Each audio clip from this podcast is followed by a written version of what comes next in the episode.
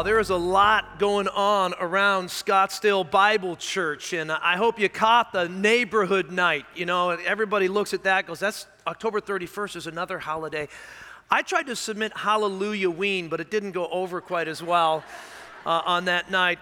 But you know, a lot of things going around around here, and that's a good thing because the bottom line is that we're not an organization, we're not a club people come to, we're a living church an organism moving and breathing in the messiness of this fallen world. We bring truth and a light.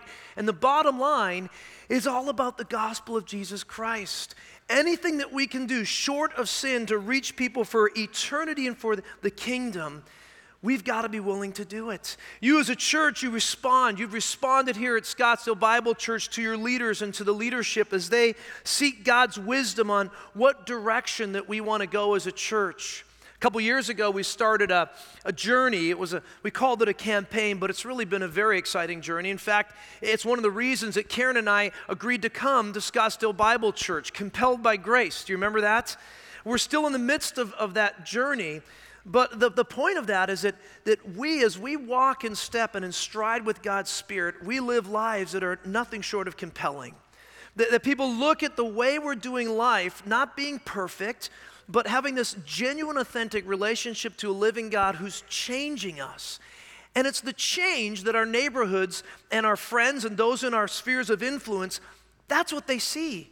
They're not looking for some, some great, perfect debate that's going to convince them of Jesus. They're looking for what happens when you go through hardship. How do you handle that? Uh, what, how do you deal with, with life? And so on this campus, you see a lot of changes going on. As part of our compelled by grace journey, we want to leave a legacy for those that will come after us. We want to create a space here, not as a monument, but as a tool to create a thriving environment where our children can come and experience the same living Christ that we have tasted and seen and that we're experiencing in our own lives. And so we want to leave a legacy. You saw and you heard Jessica talk about as we push out to reach deeper into our community, to those large, that 87% of Scottsdale that is not connected in any church for that matter. And so, part of our leaders' strategy is to push out, we've tried to grow bigger by actually growing smaller. Out here across the campus, as we meet right now, our venue and our chapel services are taking place. A little bit of a smaller community where people can still have that intimacy but reach out. We've pushed it out with our multi site campuses. Two years ago, Rick Holman and a, a group of you said, you know what? We've been part of Big, we've been part of this campus, now we want to go out into our own community. Some of you drive a long way to come here. I talked to some of you this morning. I met some people who drove up from Chandler and Tempe. That's a long way, and that might be good for you as you are trying to grow and be part of this. But when you want to reach your neighbor for Christ and you want to invite them to drive 40 minutes with their truckload of kids, not likely they're going to do that. But if we could transplant your experience here into your neighborhood, that's what we want to do. Cactus is doing that west of here. And most of you know, as Jessica said, that we just are putting the finishing touches on a new campus north of here. I said we pride ourselves on being the hardest church to find, but we have covered parking, right? It's up in Perimeter Park. Ask me later. But if you feel or you sense God's Spirit moving, you said, you know what, I've been well fed here. I have been filled up. We've been connected here uh, we're ready to make a sacrifice? Is that spirit nudging you a little bit to say, we want to go be a part of this little body, again, growing bigger by growing smaller in that 85255 zip code or the surrounding area. We're praying that God would send 100 families over there who say we're ready to roll up our sleeves to reach our neighbors more than with, with glow sticks, but with our very lives because we want to reach our community. The last thing of, of our compelled by grace you saw last week. The third component is impacting our world. You saw over 40 missionaries come from all over the globe, and they stood right here on this platform as we celebrated not them going so much as that we were all a part of that. They're not up here if you're not participating through prayer and the resources that you're sending, and, and some of you that are going out as teams that go out to impact our world. That's compelled by grace. That's the church being the church. Thank you for that. 2,000 years later, you are the fruit of a little group of people that saw as we participated in the Lord's Supper and we remembered Jesus dying on a cross. There was a small band, a sort of a remnant, really, after Jesus died that were hanging out going, Now what do we do? At Mountain Valley, as we prepare for our October 26th kickoff, we've been going through a little series in the book of Acts. So if you brought a Bible with you this morning, I want you to open to Acts chapter 1 and what we see here is a, little band of followers who are maybe a little scared. Their king was killed on a cross. He had risen again. You can imagine the emotions being jerked around that they thought Jesus was going to come and do one thing, even though he told them that he was going to give his life, but they didn't fully understand until it actually happened. And you can imagine how devastated those early followers were as they thought, no, our king, all those people who rejected Christ, they, they were right. He wasn't the guy. So we have to keep waiting and praying for this Messiah that was prophesied about from our prophets years, thousands of years earlier, hundreds of years earlier. But then, to their amazement, he rises from the dead. And they're cheering, This is great. Our king has overcome death. No one has ever done that. Jesus overcomes death. And then in Acts chapter 1, he's floating up into heaven. Like, can you imagine the emotions? He said something about being with us always. He said something about going and waiting for this spirit that he did talk about in John chapters 14 through 17. He talked about this Holy Spirit, but they wouldn't understand spirit, God in us. Remember, that was a Greek culture back then. Their view of gods were Poseidon and, and Zeus, guys that would carry like a moon on their shoulders or arrows flaming thunderbolts, and they saw people as just little minions to be toyed with. But the, the Spirit of God in us was a concept that they could not fully grasp. What happened at the cross? What was his resurrection all about? What does he mean that we're to go and make disciples, baptize people, and teaching them to follow, to obey? And how is he, that going to work when he's going to be with us always if he's gone? Luke would say that this was only the beginning. Jesus said that we would do greater things than he'd ever done. Really? Really? Greater things than walking on water? Greater things than healing people with incurable diseases? Really? It was only the beginning. His disciples are told to wait for this power that would come, this power called the Holy Spirit. All of the Jews would be gathered in Jerusalem for the second of three great festivals, this Pentecost, that they would be celebrating. People from every tribe, every language, every known area would be gathered here for this festival of the Jewish nation. And isn't it like God in a place like that to say, Now I'm going to show you my power? I'm going to show you what I mean when I said I'm going to be with you always. And there's a sound of rushing wind wind that's so loud that people wondered this has got to be something supernatural. And then there were these wild flames that looked like tongues resting on God's people, and they began to speak in languages that everybody understood. Wait a minute. There are so many different languages here, but how can we understand what these guys are saying in our language? And Peter gives what essentially is known as our first sermon ever preached, telling people to repent to change their mind about this Jesus they saw die on the cross, change their mind to turn to follow him, to be baptized into him, to go public. And this Holy Spirit that you're seeing manifested in us, he promises that same spirit to be in you. And it tells us in Acts chapter 1 and 2 that all the people were amazed. And so Acts begins to talk about this Holy Spirit. And so few of us really grasp what that means. I think we get the God thing, right? All powerful, creator of all. I get that. I understand that there's something beyond any of our understanding. He is omnipotent, he is omniscient, he's omnipresent, he's the God above all. We can we can sort of get our head around that. Most of us get it. We understand Jesus. I mean, history tells us that there was a man who came, walked, and, and lived. We have more uh, historical evidence of the existence of Christ than even we have of Abraham Lincoln.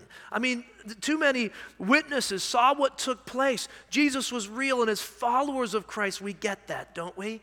We get what it means to be a Christian. But then the spirit thing, it gets all kind of crazy. And some of us are sort of hiding back, sort of saying, I'm not sure how this works. Some of us are even leery because we've seen the way the spirit has been manifested for the last 2,000 years, or at least the way people have interpreted that to happen. We're told about spiritual warfare, and we know in that spiritual realm that the enemy can also operate. And so we see it as a bastion for a lot of confusion. And so, how does the Spirit really work? What does that look like? In chapter 1 of Acts, we're told the Father is going to send the Spirit. In chapter 2, God shows how the Spirit came to people. We come to chapter 3, and I want to spend a few moments here this morning in chapter 3 because I think we get an incredible demonstration of how the Spirit works. You might want to put an asterisk or a little star in chapter 3 because this really is a critical passage in your Bible because the way God dealt with people back then and get this, He's the same God. It's the way He deals with people today. That's why this is so important that we look at this. There's a couple of guys, Peter and John, who are going to sort of allow that Spirit's power. They're going to see how it works. And I think we can draw some things here, develop a little bit of a blueprint to see how the Spirit works in our lives today. So if you're here this morning, if you're a follower of Jesus Christ, you've committed your life to Him, admitted your sin, put him on the cross. You believe that the death he paid was for you, bloodshed for you. You've committed your life to be his fully devoted follower. You're a Christian. And the Bible describes right here that the Spirit of God, not just a little part of him, but his Spirit indwells you. That's an incredible concept. Now, do you think God put his Spirit in you so that you wouldn't be noticed in the world? No. God puts His living Spirit in us so that we live our lives differently. Not to, you know, you know, debate people into the kingdom, but as you live your life with a whole different view, a whole different purpose, people are going to see God's Spirit in you and they're going to be drawn toward God. That's why it's so critical that we try to understand what this is all about, to put our presuppositions that we might have of how this Spirit works to the side and learn from how it actually happens. So look with me in Acts chapter 3, beginning at verse 1. I want to look at the first 11 verses here to see what happens when the Spirit shows up through Peter and John. Acts 3 1 says, Peter and John were going up to the temple at the hour of prayer, the ninth hour, that would be about 3 in the afternoon. And a man lame from birth was being carried whom they laid daily at the gate of the temple that is called the Beautiful Gate, to ask alms of those entering the temple. He was begging for money. Verse 3 says, Seeing Peter and John about to go into the temple, he asked them that he might receive money. And Peter directed his gaze at him, as did John, and said, Look at us. This is the moment. He's going, Look at us. And he fixes attention on them. He was excited. He was expecting to receive something. Can you imagine the downer when Peter looked at him and said, Look at me? I ain't got anything. Could you imagine? I don't have anything. What a letdown. And then to the layman's amazement, he says, But what I do have, I give you. And he says this incredible thing in the name of Jesus Christ of Nazareth, rise up and walk. Can you picture the scene? He takes them by the hand and he rises up. Immediately, his feet and ankles were made strong. And leaping up, he stood and began to walk and entered the temple with them, walking and leaping and praising God. And all the people saw him walking and praising God and recognized him as the one who sat at the beautiful gate of the temple asking for alms. And they were filled with wonder and amazement at what happened to him. Verse 11 says, While he clung to Peter and John, all the people, utterly astounded, ran together with them to this place, the portico called Solomon's. Amazing. And I think as we look at these first 11 verses, we have kind of a blueprint of how God might work through his spirits. See, I think uh, many of us get enamored. As soon as we see a miracle, it's like everything's off. We just look and we, we focus on this miracle. Wow. And some of us think if the Spirit of God is to move in our life, it's got to be something miraculous because that'll validate that it was from God. And I'll tell you, when the Spirit of God works, I mean, very few times it's miraculous. He can do that if He wants, but it's so not the point. The point of the Spirit moving is that people would see God and how He works. And it would lead people to what we talked about, what we're all about at Scottsdale Bible Church the gospel, the good news, that people would come to a saving knowledge of Jesus Christ. And I, I think of Peter when he looked at this blind man, lame man and said, Look at me. You ever wonder what he might be thinking? They just had this incredible experience with a, a, living God, Jesus holding to his promise, filling them in a way they never saw coming, but experiencing that incredible power. Peter, who'd blown it a couple of times before, now was focused like a laser beam. He was filled and he was bold and he was renewed. But I'd love to ask him at that moment, as you were going into the temple and you saw this person interrupting your day, what were you thinking? Did you have the end in mind there? And I think the answer to that is I don't know. I don't know. I don't think God said to Peter, okay, point one, when you see somebody, make sure they look directly at you. That's what you have to do. Get eye contact, because if you don't do that, the Spirit's not going to move, right? Secondly, we want you to do B, C, and D, and then my Spirit's going to move. I don't think so. But I think there's one thing that we can draw from here when we're thinking about a blueprint of how the Spirit moves in our lives is that we can be assured that Peter was exercising his faith. You see, faith, by its very definition, doesn't it, don't you think, it entails risk. Faith says, I, I don't see it, I'm not sure how it's gonna work out, but I'm gonna, I'm gonna go here.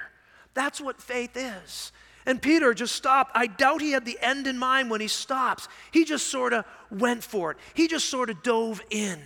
Do you know people that are like that? They just go for it.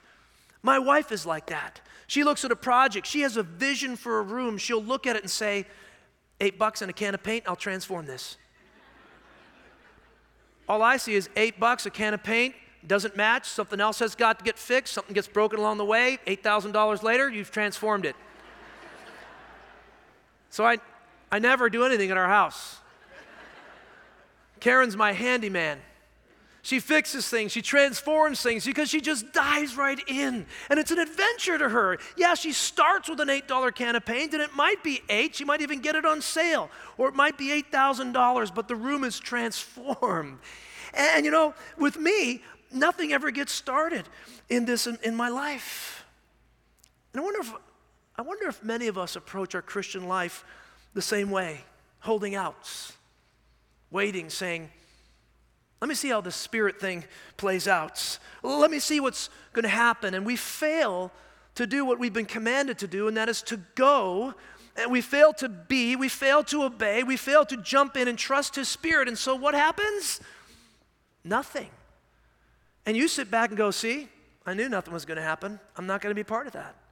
When the reason it didn't happen was because you didn't jump in. And so God didn't choose to use you in that way. A few things that we learn as our blueprint, just four things I want to share with you today. The Spirit uses people. What kind of spirit does the people, what kind of people does the Spirit use? I think one of the things we learn from here, if you're taking notes, you might want to write down people who are focused on the things of God. People who are focused on the things of God. Peter and John, they were going into the temple. They didn't write off the Old Testament, they didn't tear it out of their Bible. They were following the Old Testament law, going into the temple at the prescribed time of prayer. John 14 to 17, as I mentioned earlier, Jesus would talk to his, or did talk to his disciples about this Holy Spirit that would come. And in the context of those chapters, Jesus said this that if you love me, you'll what? Obey me. If you love me, then you're going to obey me. See, Jesus always connects God's using us, the Spirit of God filling us with one word obedience. We live in a day when people love to see things happen now. I want to see Jesus or his spirit like a genie in the bottle. I want it to rub, I want it to come out. I want to control it after two wishes. My third one is to wish for more wishes so that this genie keeps perpetuating itself to do my bidding. The spirit doesn't work that way. The Spirit will always work, if you notice in your Bible, as we are connected to God and we're obeying God, and the Spirit gives us certain things to help us accomplish the work of God. And it's always about Him. Peter and John weren't doing away with the old. They saw Christianity as a completion of the old covenant. So they were being obedient to the law. And so here's another aspect of your blueprint. You want to see God move in your life? You want to see His Spirit move in your life? We need to be people of obedience. Not perfection, but people of obedience. We take what we know in the Word of God, we apply it to our lives as we go through the bumps and the messiness and setbacks. God has given us pathways to be to repent, to confess and repent, to get back in the flow of His Spirit over and over again. But it always comes in conjunction with this idea of obedience. And movement. I remember early as a, a, young Christian wondering, what is God doing in my life? How do I how do I know what this looks like? I'll never forget a pastor saying to me, it's easier to steer a car when it's moving than when it's parked. You ever notice that? I see some of you trying to turn that, you know, 27 point turns out here in the parking lot. Uh, that's our parking lot's fault. But it's easier to steer a car when it's moving. And so as I was beginning to wonder what God did with my life, I had people say, Well, what do you, what do you enjoy? Well, my father was a businessman. And so people said, well, maybe you should explore going to business. And so I, I did. I, I joined an organization called Junior Achievement. I don't know if this even still exists. But I went into this company as a young teenager thinking, I want to get into business. Saw a company turn around that was sinking. I became the CEO, and we won the most improved award. And people said, You need to go into business. And so I kept moving. I also love to talk. I'm, i know I'm a quiet, reserved person, but believe it or not, when I was a teenager, and I know that some of you that are sensitive are going to feel for me here, people used to call me Motormouth Montgomery. I mean, that's so hurtful. I think I'm going to go back now and talk about that. Motormouth, I wore it with pride. Motormouth Montgomery. And so people said, you know, and, some wise teacher said, you know, you got to stop being the class clown. Let's put him into public speaking competitions. I loved it. I went into public speaking, and all along I could see God nuancing, correcting, and just sort of leading me as I was moving forward. I was confused still about directly how God was leading me. About that time, God brought a man into my life who walked alongside of me, became a mentor, was a lovely Christian man, taught me how to know God, how to apply it to my life, memorize the Word of God so it's in my heart. And I began to see that loving people is what I wanted to do. And so you can see how all these things came together understanding basic business, loving to talk with people, loving coming alongside people. God is moving me, even as I am today, down a path that He would want me to go. I was told by some godly people don't stand still, step out in faith, and God will guide you. And all along the way, I see it. And I think some of us are sitting out here just waiting. We're sitting here going, I'm going to wait. I'm going to wait for that miracle. I don't know if my uh, Cheerios or my alphabet soup's going to line up and give me some big word to reveal something. But it's as if we have our car parked. And for many of us, it's not only is it parked, but the keys are completely out of the ignition. Maybe for you today, all you need to hear is Psalm 119, 105. You know the verse. Your word is a lamp unto my feet and what? A light unto my path. It's not a laser beam, it's not daylight. It gives us just enough light to say, I'm going to take the next right step. And for some of you, that step of faith, that step of moving forward, saying, okay, I'm going to trust the Spirit, is to say, okay, what is one step that I can take? And we're going to step into that lit up area by His Word, and we're going to see the next step that we can take. And if that's all you hear this morning, I think that's a great beginning for us to take a step of faith. And it begins by focusing on the things of God. What you're doing here this morning is fantastic. Getting into the Word of God is an imperative. And here's a third thing that I think the Spirit of, of uh, that classifies us, the Spirit uses us, is people who are paying attention to the needs of others. People are paying attention to the needs of others. Think of how many times the disciples walked past this guy. In chapter 4, they would say this lame man was over 40 years old. He must have been coming to that gate for many, many years, probably over 20 years. Think about it from the layman's perspective. He's waited a long time for God to move in his life. Why? I would submit because God had a bigger plan. God knew that on this day, 20 some odd years after he'd been lying there, God wanted to answer his prayer now. Why now? Because God has eternity in mind and we have the temporary in mind. Do you ever notice that? When we pray, we keep looking at our watch. And the next day we get up, and if God didn't answer, we even forget about ever praying that. We just kind of give up and we assume that maybe God doesn't work that way. And God says, My timing is perfect. God knew exactly what was going to happen when this man was healed. 5,000 people would be impacted by what God's Spirit did through Peter and John as they were paying attention to the needs uh, of others. Now, how hard is that to do in our culture? Turns out it's pretty hard to do that in our culture. Most of you run frantically from one appointment to the next. You know, I talk to a lot of you who are retired and you love to come to Scottsdale, and, and, and this is the most common phrase people give me Man, I am so busy in retirement, I don't know how I ever had time to work. right? We just are wired in America that way to be frantic to get from point A to point B and leave just enough time.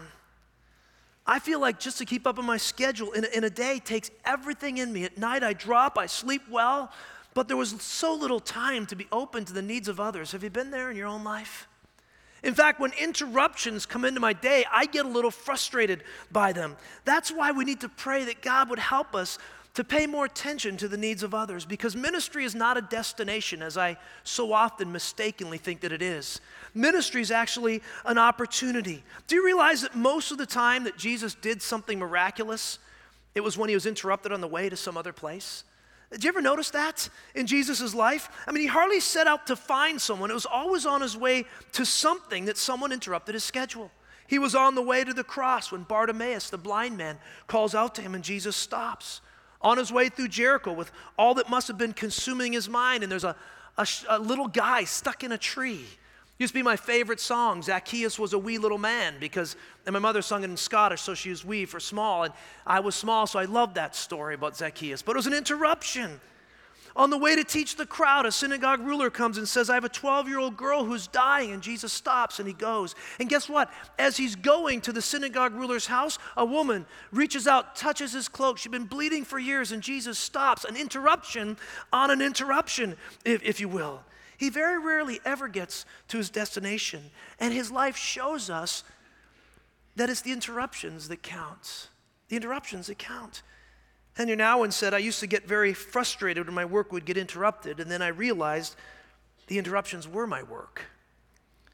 And I'm ashamed when I look at the schedule that I, that I keep at times.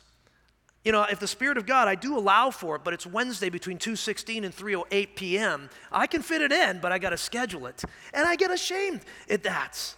How many of us have scheduled time or allowed flex on our schedule? Too often, my agenda takes so much time that I don't have time to see God's agenda. We're so busy and into our schedules, no wonder that you come and you question, I don't see God. When you go through a hard time, where is God in this? And it's as if God's saying, well, but I can't even keep up to you. Your schedule is so busy. We're about 5,000 people or so that come here on a weekend, give or take 1,000. But let's say 5,000 people come to Scottsdale Bible Church each week. Can you imagine with me for a moment if just every one of us, 5,000, said, We're going to take care of one need this week. We're going to let one of those interruptions come through and we're just going to address it. And we're going to be the hands and feet of Jesus. Maybe it's a hug, a card, just a conversation, a coffee, helping somebody with some resources. If we just did one a week, 5,000 of us, do the math in your head, I'll wait. In one week, how many people would we touch?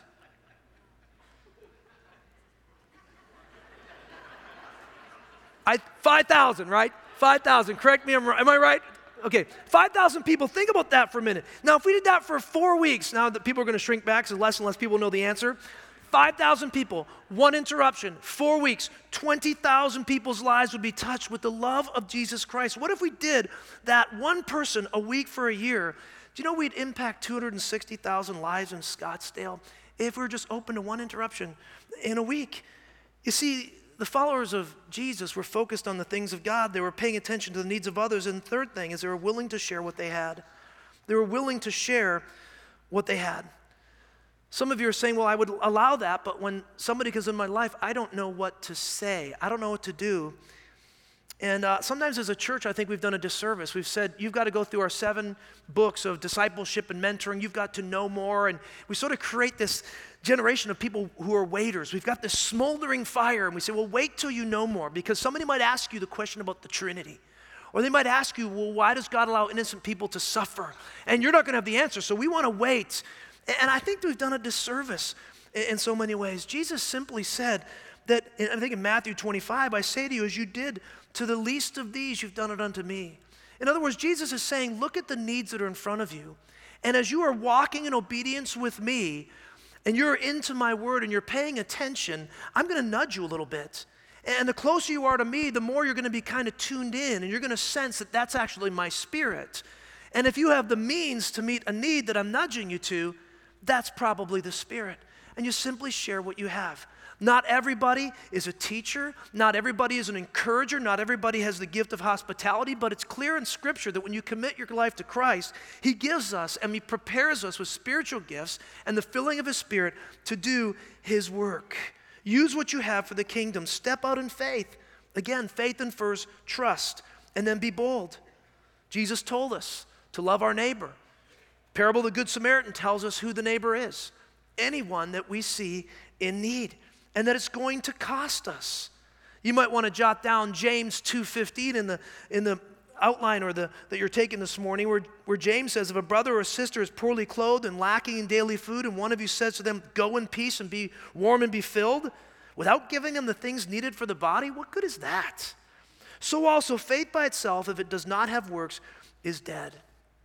You might be asking a critical question that I asked. If I let every interruption come into my schedule, I won't get any work done, right? And there is a sense that God has given us a, a, a, work that we're to do, and there's a tension in trying to figure out what's my work and what is God's work. But I am convinced that as we focus on the things of God, as we're paying attention to needs in front of us, if we're willing to share what we have, I believe God is going to show us or direct us to those interruptions that He wants to use us in. By learning to soak in His presence, so that we can serve not out of our own strength, but out of the flow of His Spirit. Here's the last thing about the blueprint I want to share with you today, and that is this that the Spirit uses people who are willing to give God the credits, focused on the things of God, paying attention to the needs of others, willing to share what you have. And lastly, and, and I think with a big exclamation mark, are you willing to give God the credit? Look at Acts 3, verse 11. It says, While he clung to Peter and John, all the people, utterly astounded, ran together to them in the portico called Solomon's. And when Peter saw it, he addressed the people Men of Israel, why do you wonder at this? Why do you stare at us as though by our own power or piety that we have made him walk? And then he goes on the God of Abraham, the God of Isaac, the God of Jacob, the God of our fathers glorified his servant Jesus, whom you delivered over and denied in the presence of Pilate when he had decided to release him. But you denied the holy and righteous one and asked for a murderer to be granted to you. And you killed the author of life, whom God raised from the dead. To this we are witnesses. And his name, by faith in his name, has made this man strong, whom you see and know. And the faith that is through Jesus has given the man this perfect health in the presence of you all. You see, these guys knew that they didn't know the end from the beginning, they just went for it. And God chose sometimes to do miracles through them. If you follow all of Paul's ministry, it wasn't always that way, but he always did the miraculous thing of using us to be about changing lives. And it always begins with the changed life in us as the best proof of God's work. Are you ready to be used by God? Are you walking in the flow of that spirit? I used to coach football in Wisconsin for about 10 years, and we would tell the kids, we want you to be on the, if you're on the sidelines, you're not starting, we want you to be ready to go in. Helmet in your hand, standing right next to us. We're going to call your number once. You know, kids who didn't get a chance to start often saw the writing on the wall that they were never going to get into the game. And so many times they'd mess around on the sidelines and they would just goof off. And when their number was called, they wouldn't hear and, and they wouldn't get into the game. You had to pay attention. You see, when it comes to living my life in the Spirit of God, I want to be the guy with the helmet in his hand, ready to go. I don't want to get to the end of my life and realize that I was messing around on the sideline, and here's the kicker thinking I was actually playing the game. How many of us are playing the game at church? We come out and we try to fix it so it fits my, my preferences. And we're really not at all in tune to God, our coach, saying, I want to use you in a significant way. And you've not been walking in obedience to me. And so God wants to and will accomplish his work, but he's simply going to do that through another faithful servant. You want to get a kick out of this? You want to see what you were created for? I challenge you to take that next right step of faith. I challenge you to look at things like Mountain Valley Campus. You knew it was coming around to this. It's all a big sales pitch.